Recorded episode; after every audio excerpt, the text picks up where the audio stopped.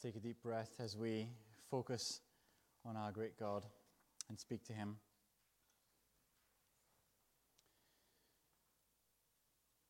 Lord Jesus, the words that you have said, which have been recorded in our passage tonight, are so impactful, so powerful to show us who we are, to show us what your kingdom is like, what being a follower of you, Lord Jesus, is like.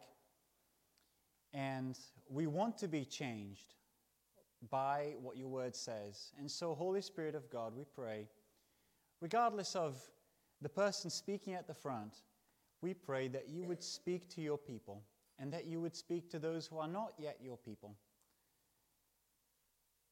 Thank you that we can entrust everything that is good and perfect to you. You are the source of all goodness, and you have inspired this word for us this evening. Speak to us now, Holy Spirit of God. In Jesus' name, Amen. So, we've been in this journey, we've taken a little uh, break, and we talked about godliness um, last week. And this evening, we come back to the Gospel of Luke to do our next section. Now, I've lumped together a massive passage, which is a challenge. And I have to say, when you read the passage that we've read this evening, and you read it carefully and you read it prayerfully, you're going to feel a whole mix of emotions. I did as I was preparing it. And I hope that you will as well as God speaks to you through His Word. Now, Jesus has been showing us what He's about, what His mission is about, and we talked about how in his kingdom, when he heals a person who is demon possessed, we see that he has power over the spiritual worlds, the spiritual powers of darkness. When he uh, enables someone to walk or to see, we see that in his kingdom to come, no one needs to be afraid of lacking anything in their body or elsewhere because they have everything they need with King Jesus. And those are all little kind of bits of foreshadowing of what it's going to be like if you trust in him. Just like that in our passage, if you glance at it now, particularly in the Beatitudes, you're going to see that there is an element of right here, right now. There is also a danger of right here, right now. And there's a big not yet. Look forward to this. It's not right now. Can you see that? Look at it, for example, from verses 20 onwards. You've got people who are poor right now, who hunger right now, who weep right now, who are hated right now but who also should rejoice. And in verse 24, there are some people who are rich, but you know what? If they are rich right now, they're going to miss out on something to come. If they are well fed right now, verse 25, they're going to miss out on something in the kingdom of God. If they laugh right now, they're going to miss out on something in the future. If everyone speaks well of them and no one insults them right now, they're going to miss out on something in God's kingdom to come. So there's a lot of now and not yet. And did you notice just before that, there's a lot of action, there's a lot of stuff happening. Look at verse 17. That's the setting for our blessings and woes to come. There's a lot happening. Verse 17, there's a large crowd there. People from all over the place. Verse 18, there's lots of healings and, you know, spirits being cast out. And in the final verse in that section, verse 19, Jesus is healing them all. It's awesome. It's amazing. But even as we begin to speak about this passage, can you envision, can you think with me that in an environment like this, where, you know, Bob is looking over here and seeing his uncle who could never walk, walking again. And then little Janet over there is just looking at, you know, her grandma who was demon possessed and now she isn't anymore. And all of this stuff happening in a large crowd, lots of people getting healed. You go, man, that, that Jesus, I mean, he really heals people. That is a great teacher. And Jesus says, but don't misunderstand what it's supposed to be like to follow me. It isn't just so that you come and you're healed, so that miracles are seen, but I'm going to teach you what kind of a kingdom this is and who you should be when I bring you into my kingdom. That's why I'm going to divide our passage into two sections tonight, and they're going to appear on the screen. It's all about the kingdom. Kingdom ambassadors, as the disciples are chosen, and kingdom citizens. That's you and I. So we're going to talk about that. We're going to see how like the crowd, we're in danger of missing out what Jesus has come to do and to call us to if we just look at the immediate needs. We need to think about the future and what He has for His people as well. So let's start like this I'm going to show you some sports, okay, right now. And if you were in my SAS class, class two, then you already know what these sports are. But here is the first one. Have I got the clicker in here? I do. Here we go. There are two men. If you look closely enough, they are well oiled. What's the sport? Grab your little mini whiteboard, write on it, and raise it up high. Okay? Very quickly. What do we got? It is a national sport, I understand, in Turkey. What's that? Boxing. Oh no, there's a lot more contact than that. I mean, if you look again closely enough, this guy is so oiled, his hand slid into the other guy's pants. It's too much for me. I can't handle it. Oh, we got it here. Did you, did you but he wrote oil wrestling. That is correct. That is correct. Oil wrestling.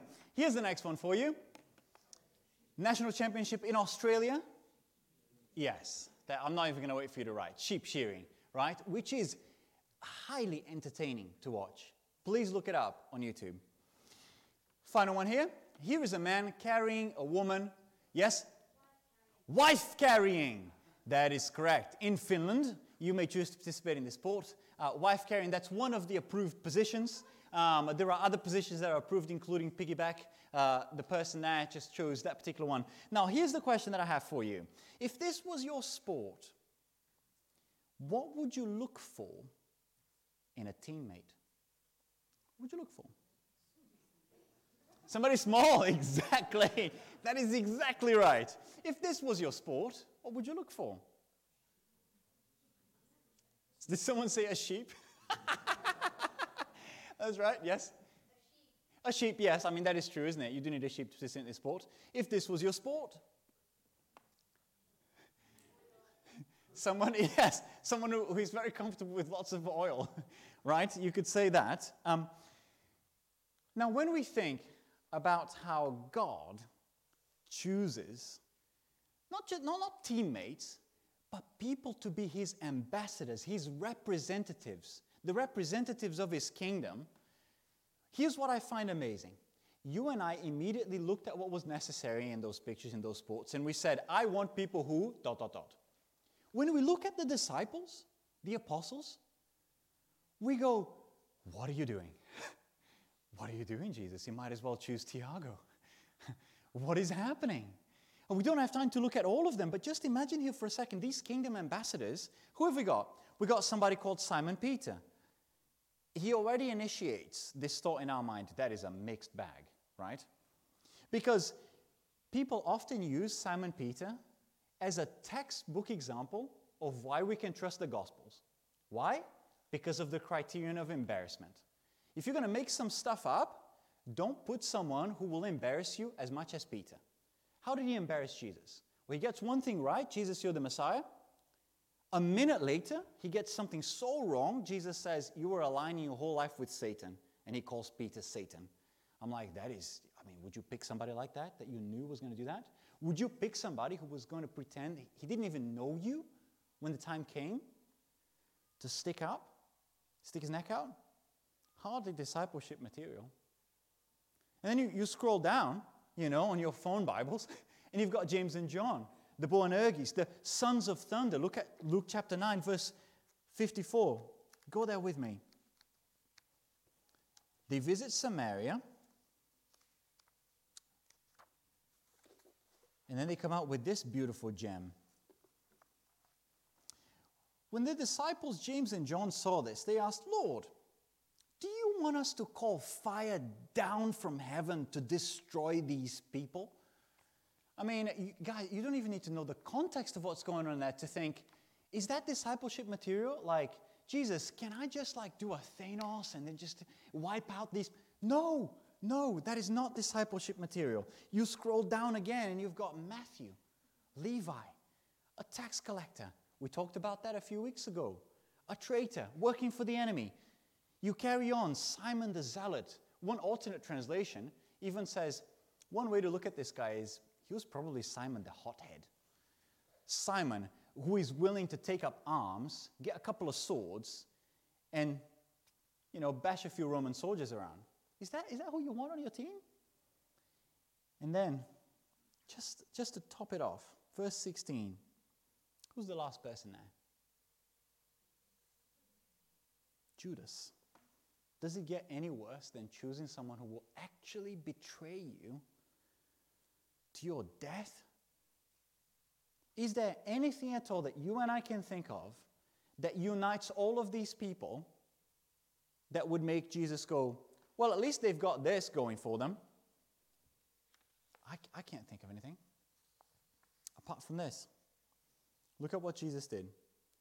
Look at verse 12. Before Jesus chooses his kingdom ambassadors, he went out to a mountainside to pray, and he spent the night praying to God. Jesus pulled an all nighter for this task, communing, enjoying the presence of his Father.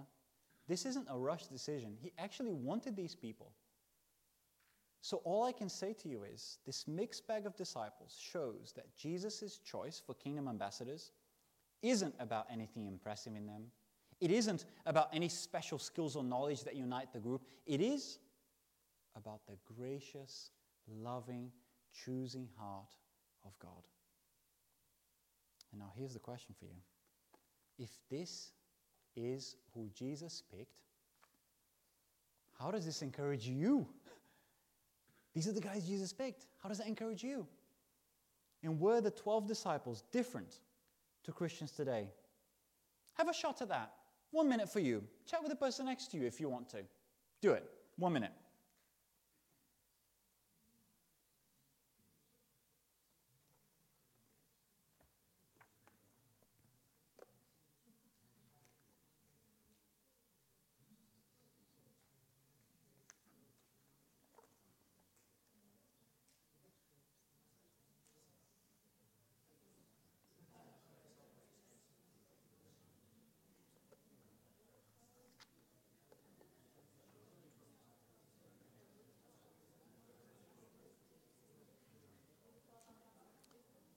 30 seconds.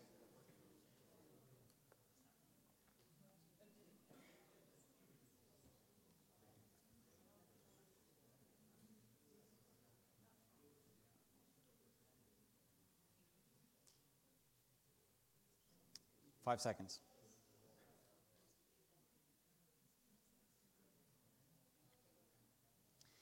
Now, here's how I'm massively encouraged. The kingdom that Jesus is the king of doesn't revolve around human beings that have special skills. It doesn't revolve around me, a super assistant pastor, whatever. It revolves around him. How graciously we see in Jesus' choosing of his ambassadors that we see his heart, that we see how wonderful, loving, majestic he is. Keep that in your mind when you think kingdom ambassadors, the apostles. They are different to us. They were the very first people that had the responsibility to proclaim the gospel to the nations, to Jews and Gentiles. They were the people that were there from John's baptism, as in, it says in Acts chapter 1, verses uh, 22 and onwards, 22, 21 onwards, all the way to the resurrection of Jesus. They had a special responsibility. And we looked at them to see the heart of God for his kingdom. Now we ask, who are these kingdom citizens? That we're supposed to also be like if we belong to Jesus. Let's talk about that. Let's talk about kingdom citizens. Now, what do you think makes a good citizen? I'm not a citizen, by the way. I have indefinite leave to remain. I have the right to abide here. I suppose I'm a citizen in the sense that I abide in this country. But do you think I'm a good one? I don't know. you might think I haven't broken any laws that you know of. Um, you know, my DBS checks always come out clean, it's no problem. And you might think that what makes a good citizen is someone who abides by the rules. You got to know what the rules are. Just two weeks ago, for the first time, I tried playing badminton And I chose the best of our young people to teach me how to do it. Absolutely fantastic. Okay? Yeah, the best of our young people, you know? Um, and what did they have to tell me? They had to tell me, okay, what the lines on the ground are. I'd looked up on YouTube how to hold the racket so that I wouldn't be a complete fool. Apparently, there are at least three grips, depending on what you're aiming to do with it. Very interesting. How to serve and what area you're serving. If I want to be in the court, I got to know the rules. If I want to be a citizen, I have to know what's expected, what my privileges are, what my responsibilities are. If I want to be a kingdom citizen, I want to know, if I want to be a follower of Jesus, what does it mean to be a citizen of his kingdom? This next section is going to teach us what it means to be a follower of Jesus, what kind of people he is helping his citizens of his kingdom to become. This is kind of like a what to expect. And some people have cheesily, maybe, called the Beatitudes the be attitudes. No, that you didn't get that? That's, that's probably when you were a child, isn't it, Andy?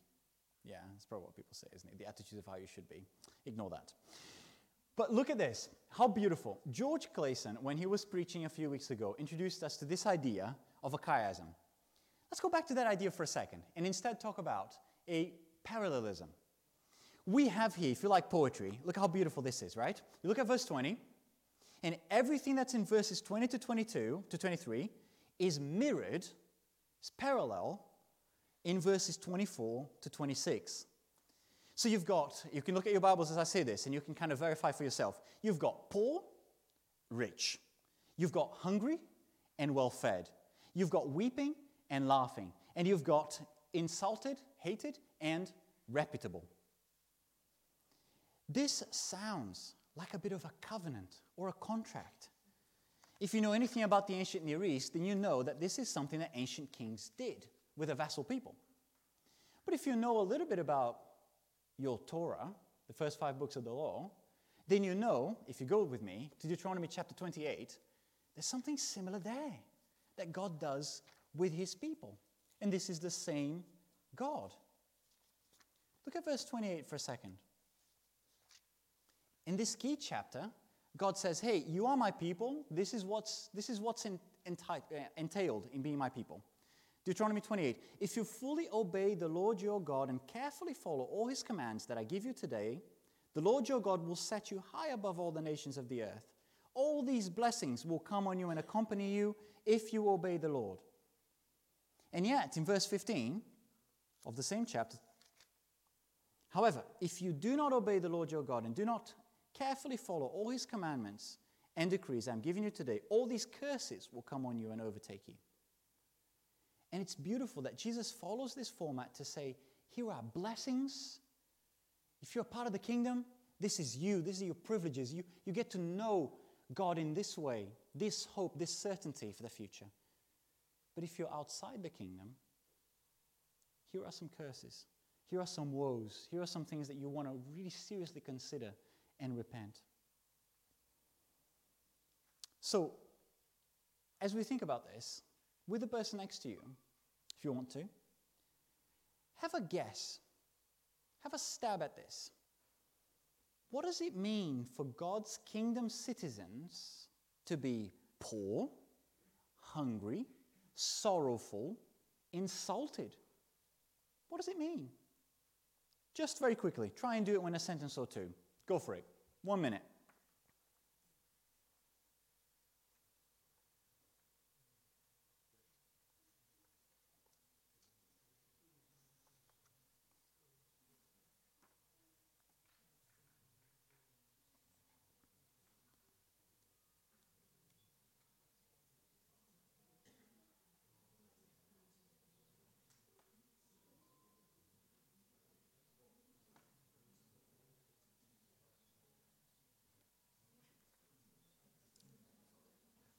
30 seconds.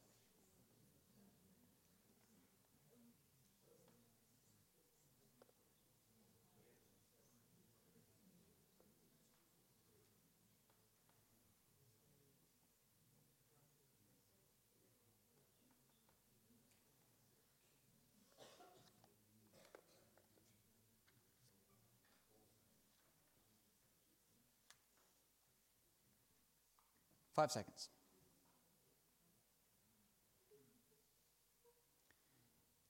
Now, do me a favor. As we talk about these, keep a finger in Matthew chapter 5, where we find probably Jesus preaching the same sermon elsewhere, the Sermon on the Mount.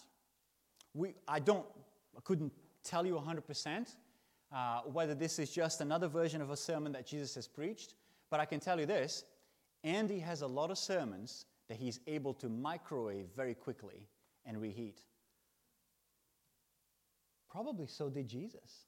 Because, as someone else has pointed out, repetition is really, really helpful for our learning. So, let's talk about these things. As we think about them poor, hungry, weeping, hated think about this for a second. When you're in school, if you hang out with the unpopular kid, what do you become? Yeah, that's right. And some of you young people here tonight might be thinking, that's me. you know, if you hang out with the smelly kid, well, even if you're not smelly, it's contagious, isn't it, in the sight of others? Your reputation sort of goes down a little bit as well. Now, what we see here in some of these Beatitudes is if you associate with Jesus, if you hang out with Jesus, if you belong to Jesus, if you're a citizen of his kingdom, you get the same responses as Jesus did. Some were positive, sure, but most of them were negative. So, all of these show that being a citizen of Jesus' kingdom has a cost. Let's talk about the first. Kingdom citizens are poor. Let's read that again. Blessed are you who are poor, for yours is the kingdom of God. Let's read the counterpart in verse 24. But woe to you who are rich, for you have already received your comfort. Are you poor? Do you consider yourself poor? Or rich? Maybe. Uh, you and I run the risk when we read something like this of thinking, this is to do with money, right? So, like, you know, I come from a, a ex Catholic country where, for some reason, it goes together with my Catholicism to think that being poor is the same as being holy or in a good place because it's like you're really not running after the riches of this world and that kind of thing. I don't think that's what Jesus is talking about here. I'm going to tell you why. When I put all of the things Jesus says together, they are describing what happens to someone who is putting God first and loving Him that's why when you go to Matthew chapter 5, which you have your finger on, because you were listening a minute ago, look at verse 3. Blessed are the poor in spirit, for theirs is the kingdom of God. That means, yes, someone may be literally financially poor that Jesus is talking to, but this is about more. This is about more than people who are not working hard enough or don't have the skills to find a good job this is about people who recognize that they need God because they are poor. Their lack opens their eyes for them to see, man, I really don't have everything that I need. I must run to God. But I think on the flip side as well, if you are someone who belongs to the kingdom of God, throughout the Old Testament, and we said this a few weeks ago as well, God's people, they do suffer. They do suffer lack. And they are poor in many respects because they are following God. But here, poverty can open our eyes to our need to God. Whereas what happens with the rich? Look at them. Woe to you who are rich. Why? They've received their comfort. That means their riches are all about trying to put their need for security, for comfort, for joy, for happiness in what they own. Can you see how the two kind of go together? How Jesus is putting the two together? He's saying, either you are someone who puts all of your comfort, your desires, everything placed on me, or you're someone who puts all of those needs on what you own in your riches. The problem is, only one of those would last. That's why Jesus says, if you're rich and if you're trusting for your happiness and your joy something that other than me, you better enjoy it while you have it now. Because in the kingdom come, you won't have it. Is it possible, even, that these things would deliver? Like, let's say you did have a lot of money, like a load. I mean, you just couldn't, you didn't know what to do with it. Would it deliver? The comfort, the hope, the joy wouldn't for long. If you've been following the um, Amber Heard and Johnny Depp lawsuit, for example, online, you go, man, these people have millions of dollars. And yet here we are. So much unhappiness and acrimony. Here's a better question. If you are a Christian and you belong to Jesus, can your lack of whatever it is be an opportunity for you to depend on God? Yes, it can. Yes, it can. And I pray that as we finish this first section here, you would be someone who would say, Do you know what, Tiago? Yeah, I am poor because when I look at my sin, when I look at my brokenness, I need the God who is rich. I need the God who became poor so that I could be rich in Him. Is that you? Have you depended on Jesus for your salvation, for joy? If not, run to Him. Because I'll tell you this you're going to find out if you're spiritually poor or not when people treat like you are. I remember a Bible college saying this, uh, a Bible college teacher uh, saying this to me. You might think you're humble, but when people treat you like you're humble, either you're going to be offended and you're going to go, no, no, don't treat me like this, I'm not here. Or you're going to go, ah, you've just reminded me, I'm poor, I need Jesus. But kingdom citizens are not only poor, they are hungry and not well fed. Look at it. Blessed are you who hunger now, verse 21, for you will be satisfied. And then look at verse 25. Woe to you who are well fed now, for you will go hungry. Here's a common theme in our church families. Our church families who have teenagers, our church families who have male teenagers. Here is a struggle that they face, I understand. They are never full, they are never not hungry. I remember Andy telling me that no sooner does he fill the cupboard than Nathan and Josiah empty it. I remember Jess telling me no sooner are there chicken breasts in the fridge than Andrew will have eaten them two by two. Two by two? Perhaps even three in one go. I visited their home last week, and one of the teenagers is just simply eating a tin of tuna. Just by the tin, just like that. Those cost over a pound, by the way. I'm just saying, the Yorkshireman in me. Imagine if that was the reality with other things in life. These teenagers are always hungry, they are never full.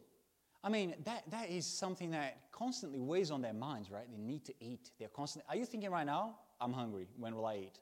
You know, maybe you are thinking that right now. Here is why this is powerful, powerful metaphor Jesus is using to explain what living in his kingdom is like.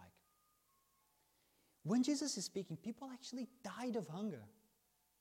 Some of the people in the crowd were actually scared that they wouldn't have enough to eat that day, that week. No welfare system. Imagine saying to those people, There is a hunger that you have that only God will be able to satisfy. Imagine now when you read in Matthew chapter 5 and Jesus says, You hunger and thirst for righteousness, for justice, for the justice of God. Imagine being hungry like a teenager for the justice of God in the world. Not enough justice. There's not enough honesty. You think about the effects of injustice in the lives of other people, modern day slavery, whether it's racism, whether it's um, economic inequality because of corruption, because of bribes, impacting on the lives of other people. You look at it and you go, Jesus, please come back. I long to see your kingdom coming and you putting everything right and for everyone to belong to you. And here is why you long for that. And here is why, if you're a part of the kingdom, you work for justice. Because the biggest injustice has already been dealt with at the cross. If you're someone who is spiritually poor, you know the depths of your sin. If you hunger for justice, you see justice at the cross. You see Jesus dying in your place. And you become one of two people. You want to spread his justice in the world. You want to say, hey, you need to know that your sins are only dealt with at the cross. Or you become one of the people who, in verse 25, you're well fed because you don't hunger for the justice of God. You are unaware of the needs of others. You are unaware, perhaps, of your own sin. So, kingdom citizens are hungry. Are you hungry for the justice of God? Or are you someone who, if you're not spiritually poor, you don't see your need for God, you're also not hungry because you're only hungry for yourself and your own needs. You haven't met the God of the Bible. Is that you? Move swiftly on. Kingdom citizens are sorrowful. They're not laughing. That's a weird metaphor. Now, my previous boss, Tim Gunn, who is retiring next month, um, used to say, I think he stole this from someone else because that's, you know, preachers, they nick it from other people. Um, and he would say, three good questions to get to know somebody. I may have mentioned this to you before. He would say, What gets you up? What gets you down? What gets you through? I'm like, wow, those are the three questions that would really get the gospel in any conversation, wouldn't they? What gets you up? What gets you out of bed? What motivates you? What do you live for? What gets you down? What is it that just breaks your heart? Makes you makes tears roll down your eyes, down your face. And what is it that gets you through? Focus on that middle question. What gets you down? What gets people down in the New Testament? Because that will help us understand why Jesus is saying that you are blessed if you weep. What is it that we could cry about, feel sorrowful about, that would actually be a blessing to us, that would bring us closer to an intimate relationship with God? Because the word blessing has this sense of shalom, of wholeness, of things put right again with God. Let me give you two things. Go to 2 Corinthians chapter 7. I'm going to say that being sad, weeping, being sorrowful over our sin is one of them that blesses us. That being sad and sorrowful because we have a zeal for God's honor is another thing. Our sin and God's honor. Let's talk about that. Read that with me from verse 8, 2 Corinthians chapter 7. Even if I caused you sorrow by my letter, verse 8, I do not regret it. Though I did regret it, Paul says, I see that my letter hurt you. Paul said some things that hurt them. Look at verse 9. Yet now I'm happy, not because you were made sorry, but because your sorrow led you to repentance. For you became sorrowful as God intended, and, not, and so were not harmed in any way by us. Look at verse 11. See what this godly sorrow has produced in you. So you can look at your sin, be sad, weep, because you see how much it hurts God, because you see how far away you are from the Jesus you claim to follow. I, I do. I feel sorrowful. I feel sad when I look at just how far away I am in my sanctification process. And yet, Paul says, if it brings you to repentance, to run into God's arms, you are blessed. You are blessed because you see that your reliance on God produces fruit and you are changed. But also, we are saddened when we see, when we have a zeal for God's honor. When we see God's name dragged through the mud, when we see people mischaracterizing, misrepresenting God, talking about God like He is a killjoy, like He is someone who pushes sexual repression on people, we go, no, that is not the God of the Bible. Let me tell you about Him. It pains me to hear it like that. So let me ask you this. Here's the danger in verse 25. There are people who live their lives, here's a metaphor, laughing all the way. And if that's the case, they're going to mourn in the kingdom to come. Why is that? If you weep because of your sin, the contrast is you laugh because you're unaware of it. You just don't know what you should be sorrowful about. You fail to appreciate the brokenness of the world, and that's why you fail to run to Jesus. Listen to Paul when he says this in 2 Corinthians 11 28. Let me read it to you. Besides everything else, I face daily the pressure of my concern for all the churches. Even Paul, who believed all this stuff, great man of God, yet he could feel the pressure and perhaps be sorrowful, not only over his own sin, but over the needs of others. I'm going to suggest to you, as I believe that God has suggested to me as I was studying this, sometimes if I'm just laughing all the way through my life, it could be because I'm blind to the needs of others or I'm blind to my own sin. I'm not saying we should be people who are depressed, but I'm saying Jesus is saying when you are weeping because of your sin, you will laugh in the kingdom to come because there'll be no more sin for you to weep over. That is a joy. Finish with this kingdom citizens are hated, they are not reputable. How do you know that you're doing something right? You're baking a farmhouse loaf. How do you know you are doing it right? Anyone? Yeah? If you're following the recipe, yes, absolutely. What, what should the bread be doing? Yes, absolutely. Okay? Notice I said farmhouse loaf because if I'd said some other types of bread, then they don't need to rise and so on and so forth. If you are exercising right, how might you feel afterwards? Yeah? Yes, absolutely. You've done it right. Okay, absolutely. Um, one of our teenagers um, who was doing A level biology, A level biology? A level biology. I don't know, it's biology. Anyway, they're really good at biology.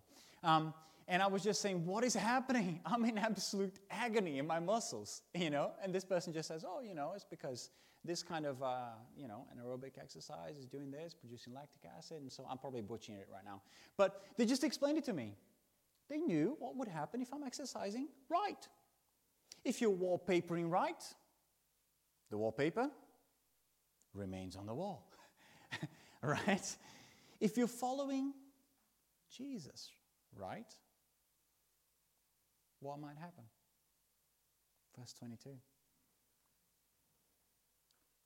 People hate you. They exclude you. They might insult you, reject you. If you're not doing it right, verse 26, everyone just loves you. Everyone speaks well of you, just like with false prophets. If we are people who know we are spiritually poor, who hunger for justice, who weep over our sin, that doesn't really go together with the world that we live in. Some people will be offended or upset. If you, even if you do it right, rather than if you just unnecessarily offend people and so on, even if you do it right, Jesus is saying. If this never happens to us, here is a question Are we truly living as kingdom citizens? No one ever questions. And I mentioned this to you before. A challenge for me living in this culture is that I know for a fact most people are happy for me to say, I'm a Christian, I'm a church pastor. Most people are happy. Here's what they're not happy with. I think you should also be a Christian. Not happy with that. I think, I think I'm a sinner. Sure, no problem. People might even say, oh, but you're so nice. The young people love you, you know, some of them.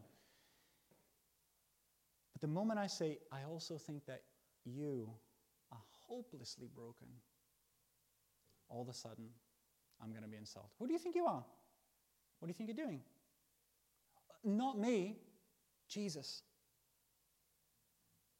So, as we finish this message, every time God is working in our hearts to make us spiritually poor, to hunger for righteousness, to weep over our sin, He is creating in us a holy discontent, a holy sense of, man, every time this happens, I just want the kingdom to be here. I just want it right now.